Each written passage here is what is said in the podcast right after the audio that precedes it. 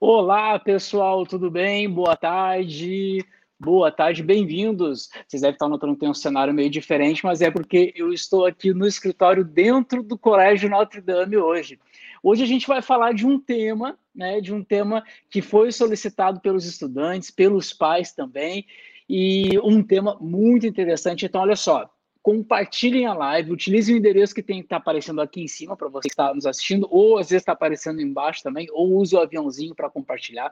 Compartilhem essa live, chamem seus amigos, seus colegas, seus parentes, manda lá no grupo da família também. O negócio é estarmos todos aqui reunidos hoje para falar sobre a escolha profissional. Será que essa escolha que a gente faz, o que a gente vai ser, o que a gente vai trabalhar, será que essa escolha é definitiva? Ou será que a gente pode trocar? A gente trouxe hoje uma especialista para conversar sobre isso com vocês. Mas antes, deixa eu me apresentar. Para quem não me conhece, eu sou José Alessandro, sou Relações Públicas do Colégio Notre Dame Ipanema. Estão todos bem-vindas, todas bem-vindas. Essa live está sendo transmitida simultaneamente, simultaneamente no nosso Facebook, no nosso LinkedIn e no nosso YouTube. Então você está mais do que bem-vindo. Eu quero trazer aqui a minha colega, Érica, Érica Sindra, é a psicopedagoga do ensino fundamental 2 e do ensino médio do Colégio Notre Dame. Bem-vinda, Érica, tudo bem? Tudo bem, Zé? Boa tarde, Zé. Boa tarde a todos e todas da comunidade Notre Dame, nossos pais, amigos que participam sempre dos nossos encontros. Como o Zé falou, a gente vai trazer um tema bem interessante para os nossos alunos do ensino médio, que a gente vai falar de escolha profissional, não só para eles, mas para os adultos também, para os pais, né? Porque a gente escolhe algumas vezes na vida, não é só nesse momento do, do finalzinho do ensino, do ensino médio mas a gente está fazendo mais com foco para esse público. Acho que essa desse, dessa temporada a gente encerra, né, com foco mais no ensino médio, para iniciar outros temas a partir da próxima live, em que eu Sim. participo, pelo menos, né? Sim. E aí depois a gente volta a trazer temas de novo relacionados ao ensino médio. Então, e não assim, vou demorar muito é, não, que eu ia falar, se você está assistindo e pensou num tema, tem algum tema que você queira sugerir, pode sugerir, utilize os comentários aí. Deixa eu ver, uh, olha, quem está aqui com a gente, Laura Freire, nossa coordenadora educacional do ensino médio, está junto com a gente aí. Boa tarde, Laura, tudo bem? Então, você também pode sugerir, então você que está nos assistindo, que está acompanhando a live aí, pode sugerir um tema nos comentários, ou se quiser entrar em contato com a Érica também, se você é estudante do Notre Dame, fica à vontade para sugerir temas ou pais também, né? Pais, professores, enfim, sugira o tema. O programa Notre Dame é para todo mundo assistir, todo mundo participar. Mas sem mais delongas, posso apresentar a nossa convidada? Nossa convidada de hoje é a Beth Karakuchansky Weinstock. Ela é professora da ESPM, é sócia-diretora da Ideia Consumer Insights. Ela tem pós-doutorado pela UFRJ e pela PUC do Rio de Janeiro e psicóloga pela UFRJ. E eu quero, deixa eu, cadê, cadê ela? Aqui, bem-vinda. Beth, antes de eu te passar a palavra, deixa eu te perguntar se eu posso citar um filósofo chinês que ele, ele tem uma frase que é muito conhecida de 500 anos antes de Cristo, que eu acho que tem muito a ver com o que a gente vai falar hoje aqui, que ele fala: trabalhe com o que você gosta, trabalhe com o que você ama, você não terá que trabalhar mais nenhum dia em sua vida. Tem a ver com o que a gente vai falar hoje? Confúcio, essa frase é de Confúcio, apesar do nome, é uma frase que não nos confunde, nos dá uma certa certeza, não é verdade? Zé Alessandro, boa noite. Érica, boa noite. Laura também, né, que apareceu por aqui. Queridos pais, queridos alunos, prazer enorme estar aqui com vocês. E é impressionante como nós estamos antenados, porque essa frase que você acabou de dizer é uma frase que faz parte da palestra que eu trouxe para vocês. Então, olha, a gente nem combinou e você justamente pensou um conteúdo que eu considero muito relevante. Então, Essa tô... frase está no slide? Tá. Não acredito. Tá. Te juro. Gente, não foi combinado. É muita sintonia, é muita sintonia. Maravilha, maravilha. Então, é, é, isso é que mostra né, que nós estamos no caminho certo, porque eu trouxe para vocês uma crença né, do, que eu, do que eu penso, do que eu tenho pesquisado, e que está em linha com o que o Notre Dame procura transmitir aos seus alunos. Então, vou compartilhar algumas ideias e no final a gente abre para perguntas, para comentários, para o que vocês queiram é, trazer né, como contribuição. Certo. Deixa eu abrir minha tela aqui. Me digam se vocês estão vendo, por favor. Está tudo sim. certo? Tudo ok. Certo.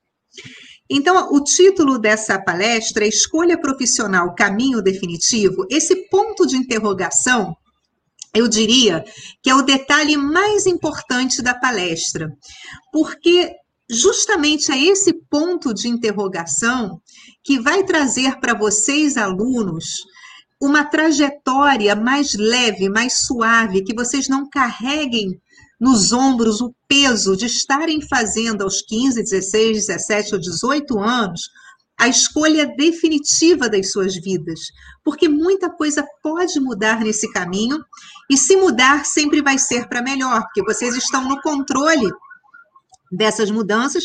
Tem coisas que a gente não pode controlar, mas dentro do que vocês podem controlar, vocês são os autores né, das suas vidas. Então, quando a gente pensa na escolha de uma carreira, é claro que a gente gostaria de escolher uma carreira que fosse para o resto da vida, né? Assim, quando a gente escolhe um casamento, a gente quer se casar com uma pessoa e ficar com aquela pessoa para o resto da vida. Mas a liberdade de saber que você pode interromper essa escolha ou explorar outras possibilidades na conclusão daquela graduação é justamente um fator muito tranquilizador e é sobre isso que a gente vai falar ao longo do dia de hoje.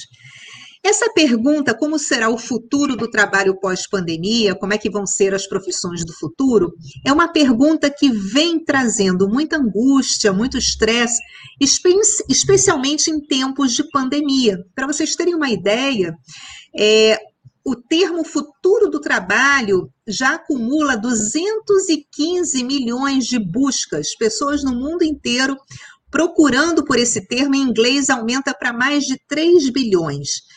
E é claro que a pandemia ela trouxe essa angústia, primeiro pela incerteza sobre o vírus, segundo pela certeza de que essa não será a única pandemia, como disse Bill Gates, isso gera muito estresse, mas como eu disse anteriormente, tem questões que nós não podemos controlar e sobre isso a gente não pode se angustiar. Nós precisamos nos concentrar nos aprendizados, no que a gente aprende de bom, no que a gente pode extrair de positivo dessas experiências tão difíceis. E essa é uma filosofia de vida que vocês, alunos, devem absorver sempre diante de qualquer dificuldade, diante de qualquer desafio, diante de qualquer obstáculo. Todos nós passamos por muitas dificuldades, mas aprender a lidar com essas dificuldades, enxergando o aprendizado, enxergando o que há de positivo nisso, isso vai trazer uma tranquilidade muito grande para vocês, especialmente nesse processo dessa corrida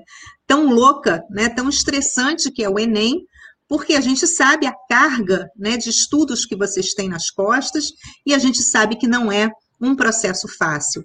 Além de ser é, professora da SPM e estar compartilhando com vocês, em nome da SPM, esse conteúdo, eu também sou mãe de jovens que recém passaram por esse processo. Eu tenho gêmeos de 20 anos, eles já estão na faculdade, mas eu vivi, enquanto mãe, esse processo também de auxiliar os meus filhos nessa escolha. Então, eu entendo bem o que vocês, pais, estão sentindo agora e entendo o que vocês, alunos, também estão sentindo. E eu sei que é um momento de muitas dúvidas, muitas incertezas, e eu estou aqui para poder contribuir com isso. Então, essa escolha do curso muitas vezes desperta essa pergunta: socorro, né? Como é que eu vou fazer a minha opção? Qual vai ser a minha opção? Para vocês terem uma ideia de como as coisas estão mudando tão rapidamente, quando essas crianças aqui da foto, que possivelmente vocês têm priminhos, têm irmãozinhos menores dessa idade, quando essas crianças da foto tiverem a idade de vocês, 65% das profissões que serão ofertadas no mercado para elas ainda não foram inventadas. Tamanha revolução né, que nós estamos vivendo, a aceleração dessas mudanças é realmente muito rápida. Mas, por enquanto, nós temos que trabalhar com o que existe hoje. Então, eu dou uma dica muito grande para vocês, que é que vocês entrem no Guia do Estudante, que é um site que traz uma relação de todas as profissões. E eu considero que é um site muito atualizado. Então, você clica em cada guia de profissão em cada uma das alternativas, e aí vocês vão encontrar vídeos de profissionais que já trabalham na área contando como é essa experiência na sua área. Eu fiz uma simulação, por exemplo, com psicologia e encontrei lá pesquisa de mercado, comportamento do consumidor, e por isso eu considerei que está atualizado, porque na época que eu fiz psicologia, não se tocava muito nessas possibilidades de atuação do psicólogo com pesquisa de mercado. Então, acho que vale a pena vocês fazerem um exercício de vocês fazerem algumas visitas e a cada visita vocês pegam um caderno com toda calma, com toda tranquilidade, escrevam todas as profissões relacionadas e comecem a descartar as profissões. Então, na primeira visita, vamos supor que vocês tenham 25 alternativas, vocês vão descartar 10, né? São profissões com as quais vocês não se identificam, que vocês têm a certeza absoluta que vocês não sentariam para explorar esses campos. E aí vocês vão ficar com 15 alternativas. Numa segunda visita, vão descartar mais 5, vão ficar com 10. Numa terceira visita, vão descartar mais 5, vão ficar com 5. E finalmente, numa próxima, vão ficar com 3. Quando vocês ficarem em dúvida entre duas ou três, vocês vão passar para a próxima dica, que é essa aqui: fazer um perfil no LinkedIn. Eu recomendo muito que vocês, alunos, entrem no LinkedIn. Muita gente pensa que é uma rede só para profissionais que já estão no mercado de trabalho. E eu discordo disso. Eu acho que um estudante de ensino médio pode se beneficiar muito do LinkedIn, especialmente se ele está com dúvida entre duas ou três carreiras. Então, qual seria a dica que eu daria? Vocês vão começar a adicionar uma série de profissionais das carreiras que vocês têm dúvidas. Então, vamos supor uma pessoa que está em dúvida entre fazer é, medicina e direito, ou fazer entre engenharia e arquitetura, ou vai fazer pedagogia ou psicologia. Então, comecem a adicionar vários profissionais dessas áreas, vocês colocam lá a palavra-chave, que é o nome da profissão, e vocês vão encontrar muitos cargos relacionados a isso. Então, por exemplo, eu fiz uma simulação para advogado, eu coloquei a palavra advogado, apareceram mais de 2 milhões de resultados, quer dizer, mais de 2 milhões de profissionais que são advogados estão ali esperando que vocês entrem em contato. E aí, no inbox, vocês começam a fazer uma pesquisa. Olha, eu sou aluno de ensino médio do Notre Dame, eu gostaria de algumas dicas. Quais são as melhores faculdades na minha cidade? Que livros você me recomenda para que eu possa tomar a melhor decisão? Que eventos estão acontecendo agora online que eu posso participar? É, que newsletter talvez eu possa me inscrever para começar a receber? E a gente sabe que tem tanta newsletter gratuita que nos mantém atualizados dentro da nossa área de atuação. É, que filmes eu poderia ver? Que TEDs eu poderia encontrar na internet que você me recomenda? Que entrevistas eu poderia assistir? Que textos você já escreveu sobre esse assunto que você poderia compartilhar comigo? E eu tenho certeza que muitos profissionais vão receber vocês de braços abertos e interagir com vocês. Claro que muita gente pode ser que não responda, ou porque não acessa com frequência o LinkedIn, ou por falta de tempo, mas apesar das negativas, apesar de muitas pessoas não responderem, várias outras vão responder e vai valer a pena essa interação. E aí, à medida que vocês adicionam pessoas também na timeline de vocês, vai começar a aparecer uma série de postagens interessantes e muito atualizadas, porque o LinkedIn é uma rede para falar sobre o que há de mais novo no trabalho de cada um. Então, as pessoas vão contar as novidades dos seus trabalhos, vão contar sobre seus projetos, vão falar sobre cursos que fizeram, muitas vezes no exterior, e aí vocês vão entrar nos links e vão conhecer esses cursos. Então, é um caminho que vai se desdobrando em novos conhecimentos continuamente, e vocês vão ter uma proximidade muito grande com quem já está na área para poderem tomar essa decisão com maior certeza e segurança. O próprio LinkedIn pode, vai sugerindo outras pessoas até, né? Para você Exatamente, fazer exatamente. Aí coloca, olha, siga essa página Sim. ou siga esse profissional, e aí você vai adicionando, vai adicionando. E é interessante ver que pessoas esse profissional segue. Né? Então, você entra nos contatos desse profissional e adiciona todos eles. Você passa a seguir aquelas pessoas que esse profissional admira. Então, é muito interessante, porque diferente do Instagram, do Facebook, onde as pessoas postam mais assim, olha, as festas que foram, o que comeram no café da manhã, ou as amizades que foram no, no, na festa de aniversário, enfim, é, no, no, LinkedIn são puramente postagens profissionais. Então, isso é, vai atender plenamente aos objetivos que vocês têm agora de adquirirem mais informações sobre essa área que vocês desejam explorar. Uma outra dica que eu dou, que também é muito interessante, que vocês podem fazer essa atividade com os pais de vocês, é uma atividade muito prazerosa e eu, pelo menos, adoro fazer umas duas vezes por ano coloca uma música bem tranquila, bem relaxante, um fim de semana que vocês tenham um tempo mais livre. Peguem uma cartolina ou páginas de papel em branco, cola tesoura revistas velhas e colhem imagens que inspirem vocês, né? Que tragam algum tipo de inspiração. E depois vocês vão interpretar por que, que vocês trouxeram essas imagens para a vida de vocês e como essas imagens se conectam com o futuro trabalho de vocês, com a futura graduação, com a carreira que vocês desejam escolher. E é muito interessante que é um exercício que fala com o inconsciente humano e muitas vezes você consegue detectar questões que verbalmente não sairiam. Então, é um exercício que mexe com a criatividade, com a imaginação, com as emoções e vale muito a pena. Se vocês não tiverem revistas antigas em casa, podem pesquisar na internet mesmo, no Google, coloquem assim, fotos criativas, fotos inspiradoras, e aí as fotos que forem saindo, que vocês mais se identificarem, vão copiando e colando numa apresentação de PowerPoint, até vocês conseguirem montar uma grande apresentação de imagens que se conectam com os corações de vocês. Aqui é um exemplo, a gente aplica isso na SPM com alguns alunos que mesmo na graduação eles têm dúvidas né, do que fazer como passo seguinte, o que, que eles querem como carreira. Então, na SPM, nós fazemos esse processo de auxiliar os alunos também nessa descoberta, que ela é contínua, é uma descoberta não só dos alunos do ensino médio, mas dos alunos de graduação, dos alunos de pós-graduação, e inclusive de profissionais que hoje já estão consolidados no mercado de trabalho, como os pais de vocês, que podem pensar numa transição de carreira e que esse exercício também vem, é muito bem-vindo, por isso que eu convido os pais a fazerem com seus filhos, né? Aqui, por exemplo, são exemplos de cartolinas de alunos que fizeram na SPM. Aqui é um aluno da SPM também mostrando sua cartolina. Aqui é uma outra. É, é a gente fez numa bola de futebol, né? Como se fosse assim o mundo desse aluno, o que, que ele espera, o que, que ele gostaria de ter na vida dele. Então, fica uma coisa bem bonita, é uma ideia para vocês também guardarem Muito de lembrança. Né? Aqui é uma aluna que fez com a bola, olha que bacana isso. E o que a gente vem vendo como tendência é também o fenômeno das carreiras múltiplas. A gente vê também estudantes optando por fazer duas carreiras.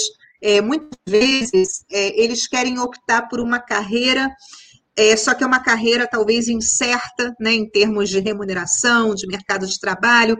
Então, faz uma carreira como backup ou faz um, uma pós-graduação em uma outra área para ter um pouquinho mais de conhecimento e segurança para preencher algumas lacunas que a primeira escolha de carreira não trouxe.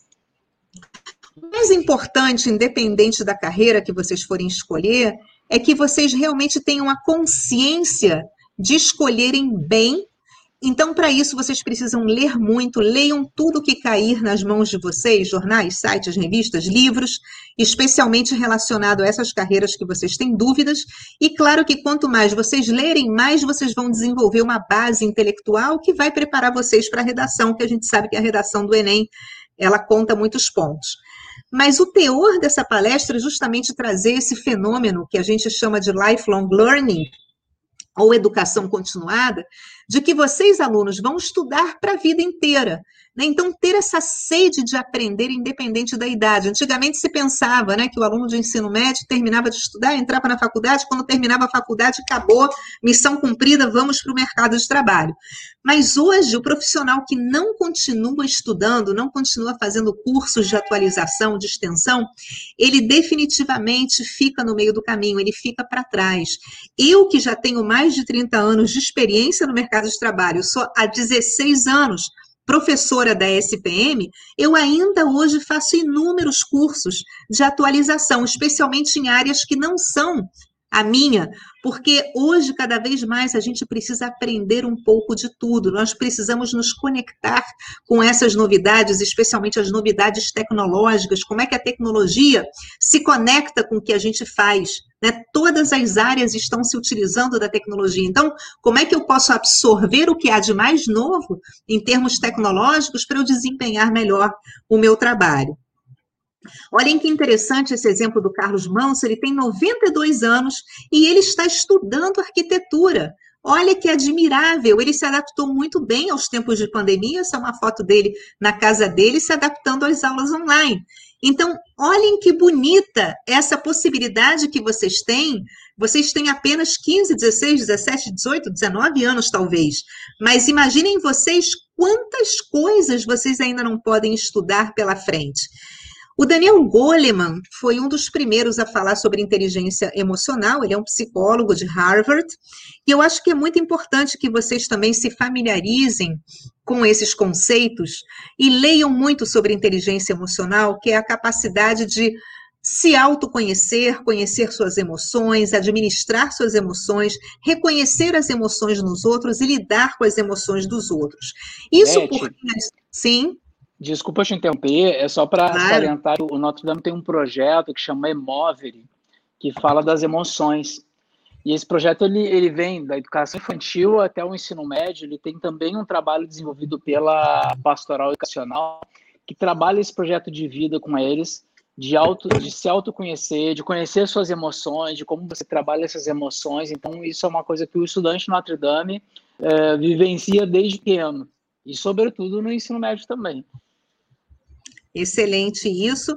E cada vez mais isso vem sendo valorizado no mercado de trabalho. Então é muito importante que vocês mergulhem de cabeça nesse projeto que o Notre Dame já oferece e deem continuidade a esses estudos e leituras sobre esse tema. Então a gente está falando aqui da capacidade de vocês terem empatia, de se colocarem no lugar do outro, de terem respeito pelo outro, confiança. Então, num trabalho em grupo, vocês já podem exercitar muito isso. A curiosidade para aprender, a utilização da imaginação criativa, a iniciativa social, se engajar em trabalhos voluntários. Agora, na pandemia, a gente viu que muitos trabalhos voluntários surgiram e muitos jovens da idade de vocês à frente desses trabalhos, então há muita coisa que pode ser feita, mesmo online, mesmo durante o processo do Enem. Eu até estava vendo algumas instituições que vocês podem pesquisar depois do Google, mas eu encontrei até umas três instituições que têm aulas gratuitas que estudantes do ensino médio podem dar online para estudantes carentes que estão hoje se preparando para o Enem. E são estudantes que têm dificuldades, que não têm a possibilidade de contratar um professor particular, e esses estudantes de escolas privadas oferecem essa ajuda. Então, isso, ao mesmo tempo que você está ajudando um jovem, você está também se ajudando, porque quando você ensina alguma coisa para alguém, você está solidificando na sua mente aquele conhecimento, você está reforçando é, se o estudante tem algumas dúvidas e você vai pesquisar sobre essas dúvidas para explicar da melhor maneira, você também está estudando com ele. Então, procurem é, de que forma vocês podem se engajar em trabalhos voluntários desse tipo, porque isso acaba contando também muitos pontos no mercado de trabalho. Hoje, cada vez mais, as empresas estão interessadas em contratar profissionais que tenham essa abertura para o outro, que queiram se engajar em projetos sociais, de pensar o mundo né, em prol da ajuda a quem precisa. A é, resiliência. Posso, posso te interromper um pouquinho? Claro, claro. A gente tem falado muito sobre isso nas últimas lives, sabe? Principalmente a gente falou sobre ensino superior no exterior. E aí, para você é, tentar uma vaga né, fora, para uma universidade no exterior, você precisa de ter esse portfólio, né? Ou você contar um pouco da sua história né, acadêmica, tendo participado também é, em, em, eventos né, é, voluntários. E aí é algo que a gente tem colocado muito para os nossos alunos, porque alguns vestibulares aqui no Brasil também já estão trabalhando dessa forma, né? Então, até incentivando a montagem de portfólio não só do trabalho voluntário, mas dando ênfase também a tudo que ele participa dentro da escola. Se ele participou de uma Olimpíada de Matemática e conseguiu uma, uma boa colocação, né? As gincanas, que são eventos que a gente tem também na escola, que também promove a solidariedade.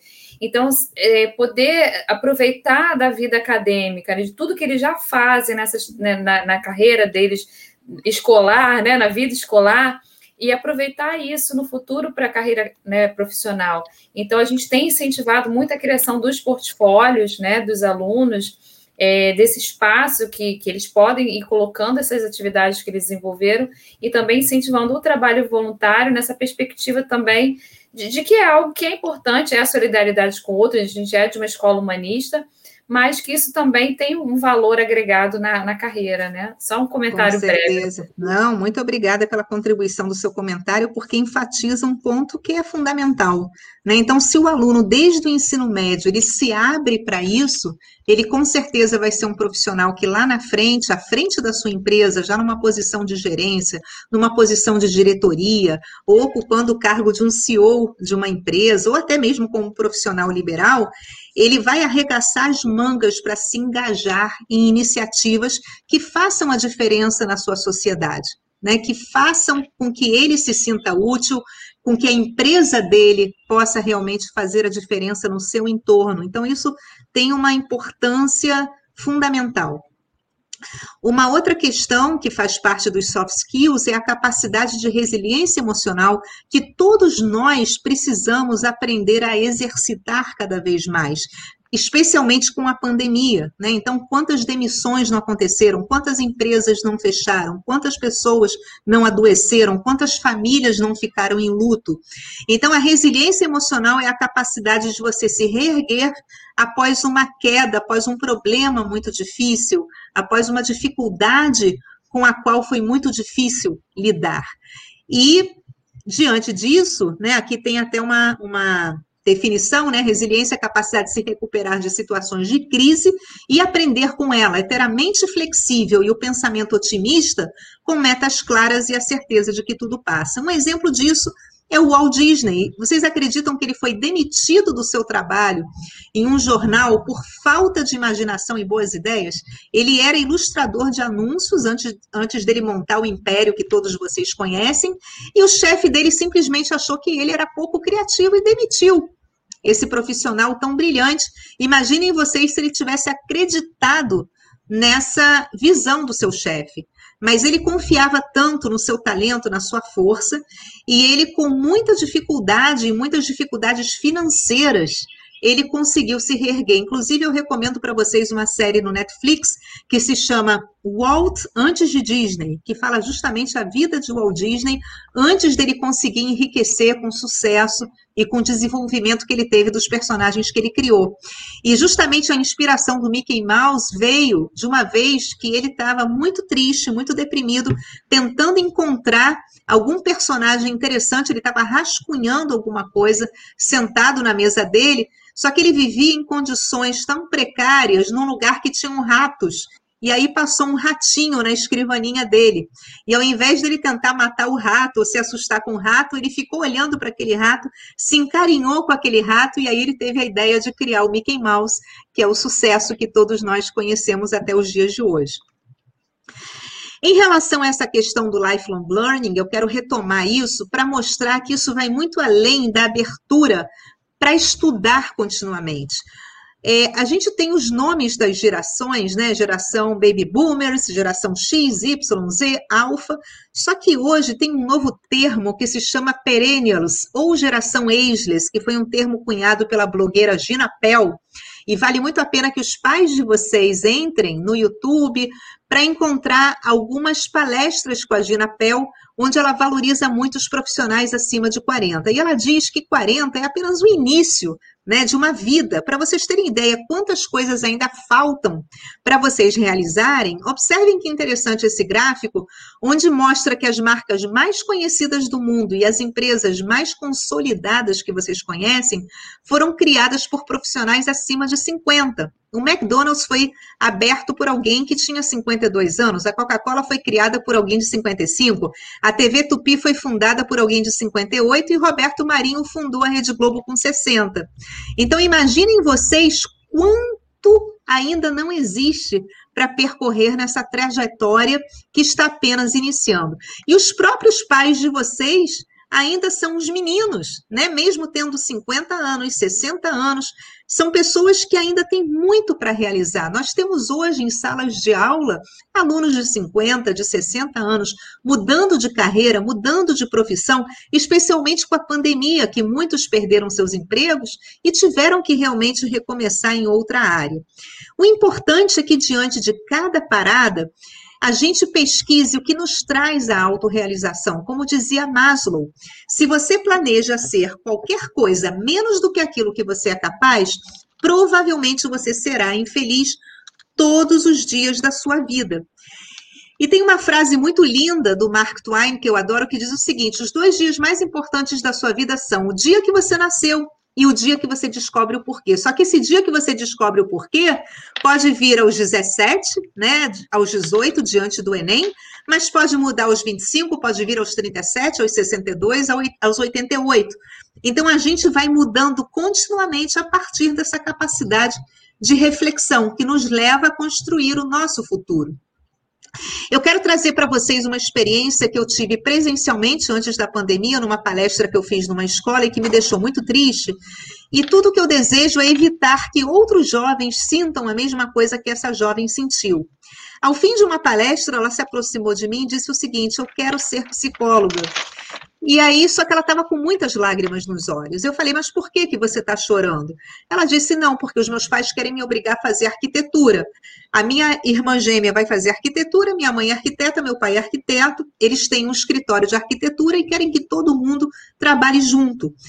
E eu perguntei para ela, mas você explicou para eles que você desejaria ser psicóloga? Você gosta de arquitetura? É uma opção que você consideraria também? Aí ela falou: olha, certamente eu adoraria trabalhar com os meus pais, com a minha irmã, mas eu odeio arquitetura, eu não me vejo como arquiteta. Eu tenho certeza absoluta que eu quero ser psicóloga, só que os meus pais me dizem que eu vou morrer de fome com essa profissão e eu vou morar debaixo da ponte, sem ter é, possibilidades no mercado de trabalho. E aí eu queria trazer essa reflexão para vocês, alunos, para vocês, pais, diante desse impasse, né? Porque quando a gente não gosta do que a gente faz, por mais que o mercado remunere bem uma determinada profissão, possivelmente pode acontecer, não vou dizer que vai acontecer, mas possivelmente aquele profissional não vai dar tudo de si, porque ele vai estar infeliz, ele vai trabalhar infeliz, ele não vai se identificar com o que ele faz.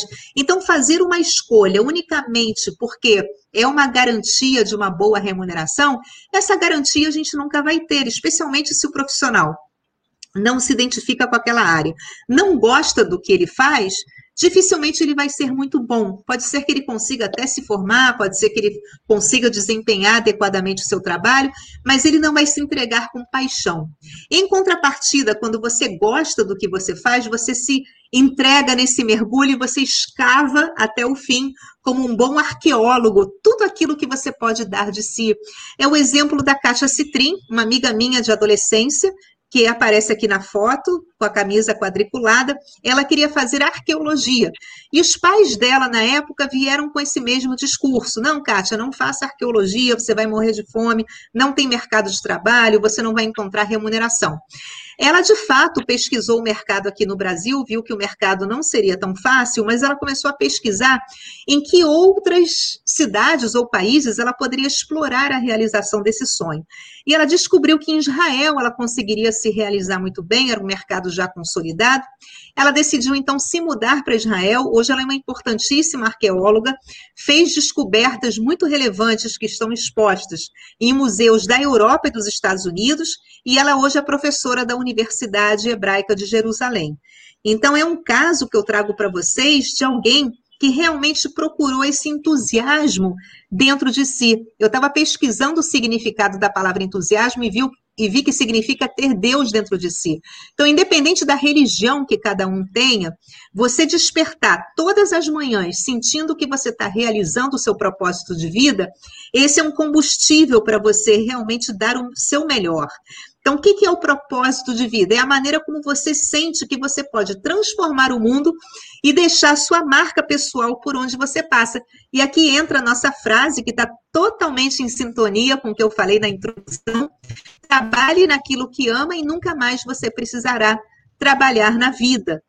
Isso é muito importante. É claro que é no sentido figurado, porque mesmo você amando o que você faz, você vai trabalhar de uma maneira muito dura. Você vai trabalhar muitas madrugadas, você vai trabalhar muitos fins de semana, você vai trabalhar, às vezes, com obstáculos muito difíceis, aceitando desafios complexos. Muitas vezes a sua equipe de trabalho ou seu chefe não, são, não vão ser tão agradáveis ou tão fáceis de se lidar.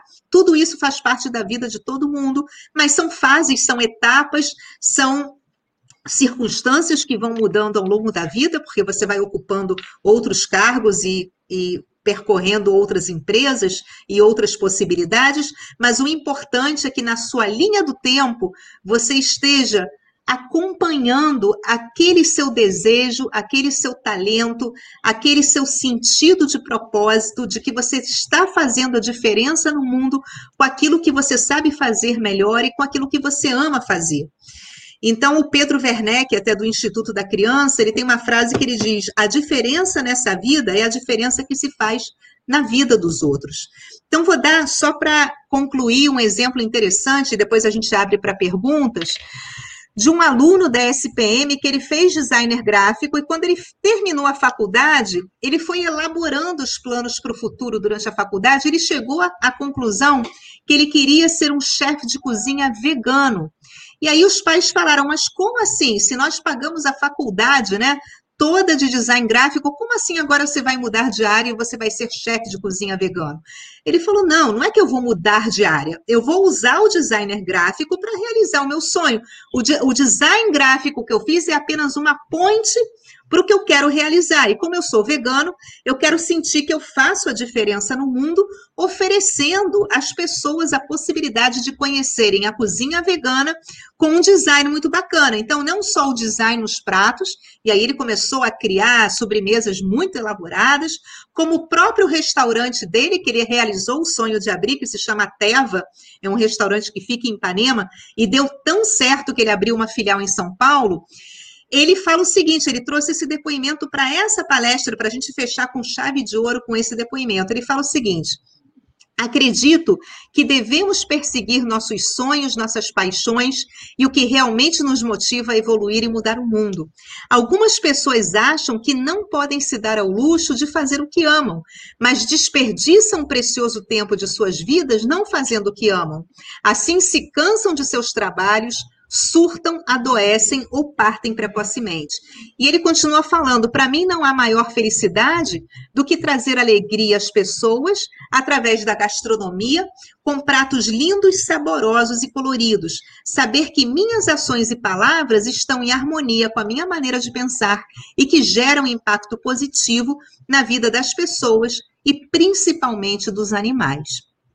Então, só para encerrar aqui o nosso bate-papo, eu só quero falar o seguinte: nós estamos vivendo um mundo VUCA, que a abreviação desse mundo é um mundo volátil, imprevisível, complexo e ambíguo. Antes existia muito a pressão de a jogada certa, e respondendo aquele título da palestra, é um caminho definitivo, com aquele ponto de interrogação? Não, alunos, não é um caminho definitivo. Hoje nós temos uma multiplicidade de possibilidades e nós podemos mudar de carreira assim, como fez o Marcos Amaro, que fez aviação, ele é filho do comandante Rolim da TAM, que era aviador, incentivou o filho a fazer aviação. Ele estudou aviação até o fim, depois ele decidiu ser sócio das Óticas Carol, foi, ser empresário, todos vocês conhecem as Óticas Carol. Ele ficou nove anos nas Óticas Carol e depois ele decidiu ser artista plástico. Hoje ele é um artista plástico com exposições em São Paulo, Zurique e Miami, e qual é o grande segredo dele para ele se destacar? Ele usou o conhecimento que ele tinha de aviação para criar as esculturas dele. Então, nada se perde, tudo se transforma, tudo se aproveita. O exemplo da Manuela Vilela, que fez odontologia, conseguiu um concurso na Marinha, passar em primeiro lugar como dentista da Marinha, tinha um emprego dos sonhos estável para o resto da vida e depois descobriu, depois formada e trabalhando já no mercado, que não era mais isso que ela queria fazer, porque às vezes essa descoberta vem lá na frente, não vem agora. Ela teve a ousadia de começar uma nova graduação, fez propaganda e marketing e hoje é gerente do YouTube. Então, se abram alunos para o serendipity. Serendipity é encontrar coisas boas sem ter procurado por, por elas. E essa figura do camaleão ilustra bem o nosso momento, é a capacidade de se adaptar a novas possibilidades, como a Daniele, que estava tentando medicina por dois anos, a família não tinha dinheiro para pagar uma universidade privada e ela se apaixonou por biotecnologia e, com os pontos no Enem, conseguiu cursar uma federal. Ou o exemplo de uma conhecida que era a melhor aluna na turma dela, infelizmente também não passou para medicina, que era o que ela queria, mas com os pontos que ela tinha, ela conseguiu passar em primeiro lugar na Unirio para nutrição e está muito feliz com esse achado de nutrição. Então, muitas vezes nós não estamos procurando por uma determinada profissão e achamos sem querer uma carreira que nos agrada. Então, como último slide, eu apresento aqui uma frase do Renato Russo: quando tudo nos parece dar errado, acontecem coisas boas que não teriam acontecido se tudo tivesse dado certo. Então, eu agradeço a vocês a oportunidade de estar aqui. É, deixa eu ver como é que eu vou parar de compartilhar. Eu acho eu que está ok, né? Já parei aqui, deixa eu tirar. Ah, então tá ótimo. Pronto. Já estamos na tela novamente. Isso. Muito bom, Beth. Eu acho que super esclarecedor, né? Aponta caminhos. Gostei muito que deu muitos exemplos também, né, Érica? Isso. Sim, peraí. Não, Érica, mutou. É que ela tá no celular. Desmuta ali. Foi, foi. Não. Ele tá. A, a câmera no computador estava fechando sozinho. O celular, o microfone fecha sozinho. Mas a gente vai persistir. Eu gosto muito desse tema porque é, eu, eu foi um, uma minha dissertação de mestrado, eu falei sobre escolha profissional uma perspectiva fenomenológica existencial. Então, tem uma frase do Kierkegaard, que eu não esqueço, né, que fala que escolher é angustiar. Então, escolher provoca angústia, né? Então, quando a gente está fazendo essa escolha, é, a gente se angustia porque às vezes é difícil abrir mão. Aí eu lembro da minha própria escolha profissional, onde eu queria fazer muitas coisas na área de humanas e eu gostava de muitas coisas na área biológica. Então, era muito difícil pensar em conciliar. E na época eu queria fazer psicologia. Meu teste vocacional, na época, deu o máximo para serviço social. Então eram tantas as contradições, né? Tipo, o que, que eu vou abrir mão nisso que eu preciso fazer para escolher? E na verdade, é a minha vida inteira eu flertei. Tem um microfone aberto, tá? Dando uma interferência. Peraí. Eu acho que tem um microfone aberto. Isso, melhorou. Eu, pode falar. Então, a minha, é, a minha vida inteira eu flertei muito com essas duas áreas, né? Então, hoje, assim, trabalhar na psicopedagogia, eu preciso de conhecimento de neurociências também, dou aula na universidade em disciplinas de bases biológicas de aprendizagem. Olha aí, eu consegui juntar aprendizagem, consegui juntar biologia, que era uma coisa que eu gostava tanto. Então, assim, nada se perdeu, né? Eu acho que tudo foi se construindo. Em alguns momentos eu tive que abrir mão mais da biologia para poder trabalhar mais a, a, parte humana, depois me aprofundar. E, e, o que eu acho bacana é que quando eu dou essa disciplina que todo mundo gosta bastante, essa relação que eu consigo trazer realmente para a realidade, né? Olha, tem a parte biológica, mas como é que é o fenômeno, como é que é isso né, na, na, na psicologia da aprendizagem? Então, é, é, isso, não sintam medo de fazer de novo uma escolha, de voltar atrás, como o Beth falou, de, é, de começar de novo. Né? Tem um texto do Rubem Alves bem bacana, né, que ele fala um pouco sobre isso, que sobre a, que ele tem pena dos jovens, né, que tem que fazer essa escolha tão cedo e às vezes é, esquecem que existem outras possibilidades, é, né, que não apenas escolher uma carreira e seguir. Mas eu não vou me alongar muito, sei que Beth também tem, né, que sair já daqui a pouquinho, tem outras atividades, e, e agradeço aí pela é, enorme contribuição para os nossos alunos e nossos pais também. Eu estava trocando o fone aqui que acabou a bateria do meu, do meu fone. Estão me ouvindo bem? Sim. Eu sei que tá, tá no horário da Beth, ela tem que sair já já, mas é, eu quero agradecer. E, pessoal, não saiam, não está acabando. Tem uma pessoa, uma surpresa aí, tem alguém que eu quero apresentar, que nós queremos apresentar para vocês. Sei que alguns já conhecem, mas ele está guardando aqui nos bastidores. É, mas eu vou me despedir da Beth porque ela pediu para ser liberada às 18h45, então temos mais um minutinho. E dizer que você que está chegando agora, que perdeu o início, você pode voltar e assistir a live do início, essa live vai ficar gravada.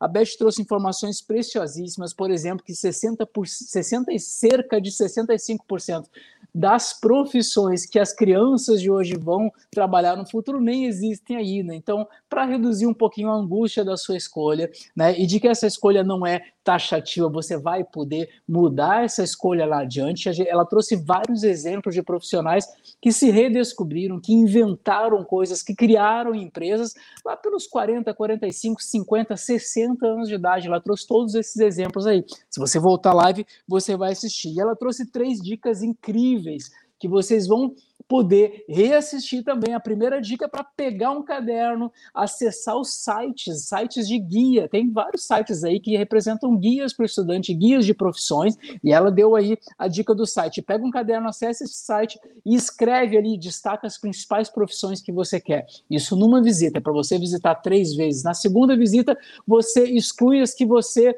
não se identificou. Na terceira visita, você exclui as outras e você vai ter algumas poucas. E aí vai para a segunda dica dela, que abrir um LinkedIn, isso mesmo, sai de Facebook, sai de Instagram, sai não, deixa de ladinho, mas vai para o LinkedIn, que lá você vai começar a seguir, a procurar por esses profissionais daquela lista que você fez lá visitando o site, por esse tipo de profissionais. E aí, na terceira dica dela, você fazer recortes recortes físicos ou recortes digitais sobre imagens dessas profissões.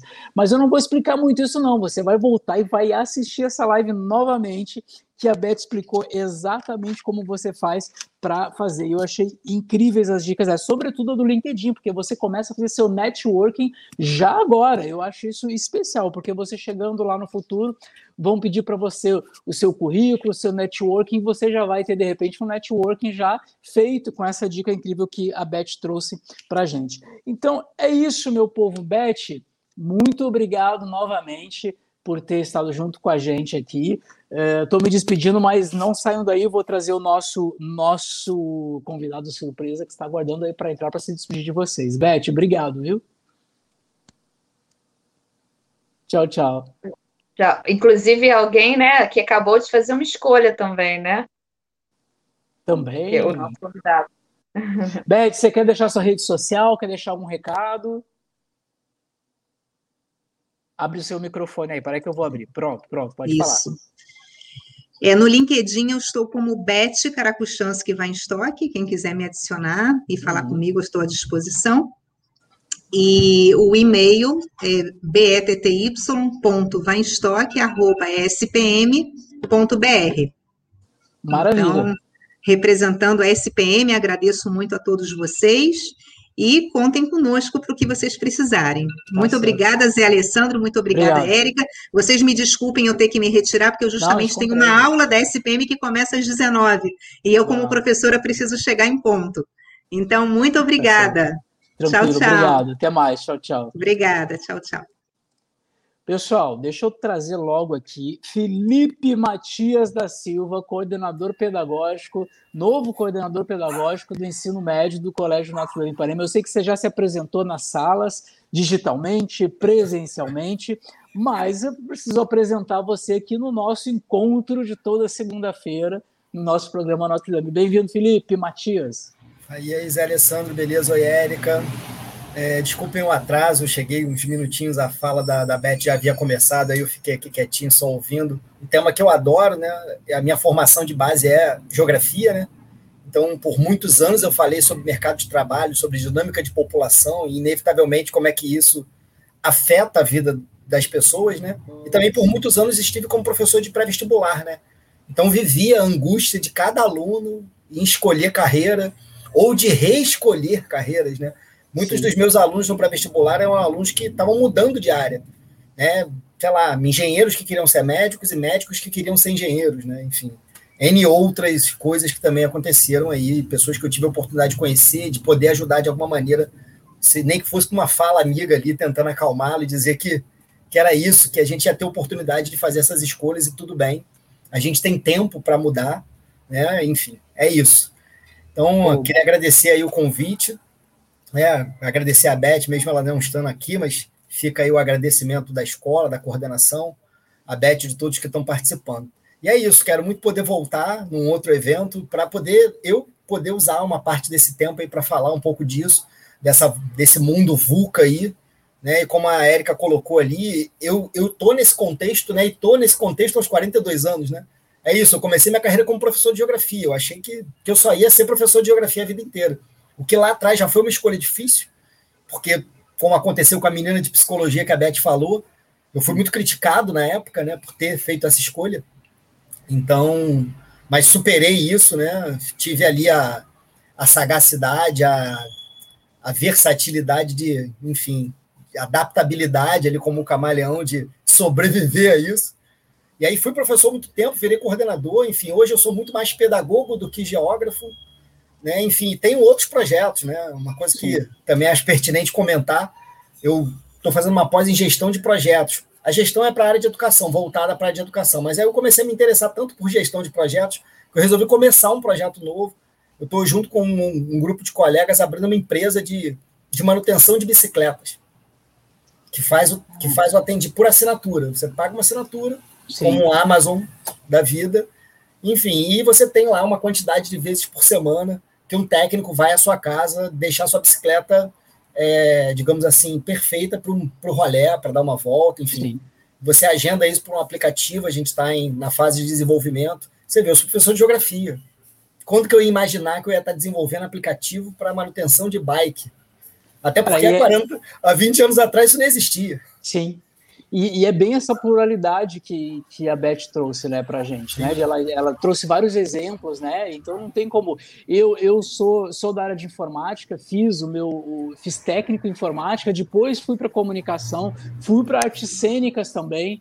Então a gente é a, a Érica também tem uma formação plural. Acho que é isso, isso de certa forma a gente dá esses depoimentos e falar isso eu acredito que, de certa forma, tranquiliza um pouco o coração de alguns estudantes, né? Que estejam naquela angústia de, nossa, eu vou ter que decidir um negócio agora e vai ser isso a minha vida inteira. Não, calma, calma. Acho que é por aí, né? Sim.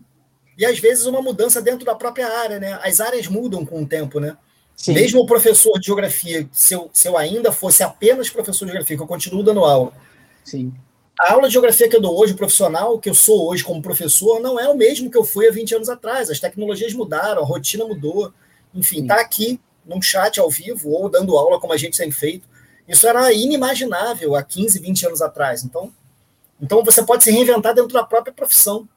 O que às Maravilha. vezes parece louco, mas é bem comum. Maravilha. Felipe, muito obrigado aí por você ter participado com a gente agora no finalzinho, menos para te apresentar para o nosso público aí, fica uhum. registrado. E Sim. vamos ter outros momentos também aí, com vários outros assuntos, e você está sempre super convidado para estar junto com a gente. É isso aí. Érica, Bem... sua despedida. Obrigado, galera. Valeu. Hoje não está ajudando muito a tecnologia, não. Não, só agradecer Felipe, Matias, José Alessandro, a Beth, que já saiu por mais esse momento, Fica, é, fica o convite aí para o Matias voltar sempre que quiser, né? Sempre vai ser bem-vindo aqui entre a gente. Um abraço para todos, uma boa semana, uma semana de paz para todo mundo. E semana que vem temos de novo o programa de programa Notre Dame. E a semana que vem, vou pegar minha colinha aqui, é sobre o processo de alfabetização, com especialistas no assunto. Vamos falar de alfabetização, sobre o processo de alfabetização, na próxima segunda-feira, dia 14 de junho um dia depois do dia de Santo Antônio. Estamos aí no mês junino, celebrando os Santos Juninos também. Pessoal, obrigado pela audiência de vocês. Até a próxima. Lembrando que essa live fica gravada no nosso Facebook, no nosso Instagram, no nosso YouTube, no nosso LinkedIn. Até a próxima segunda. Tchau, tchau. Tchau, tchau, gente. Beijo.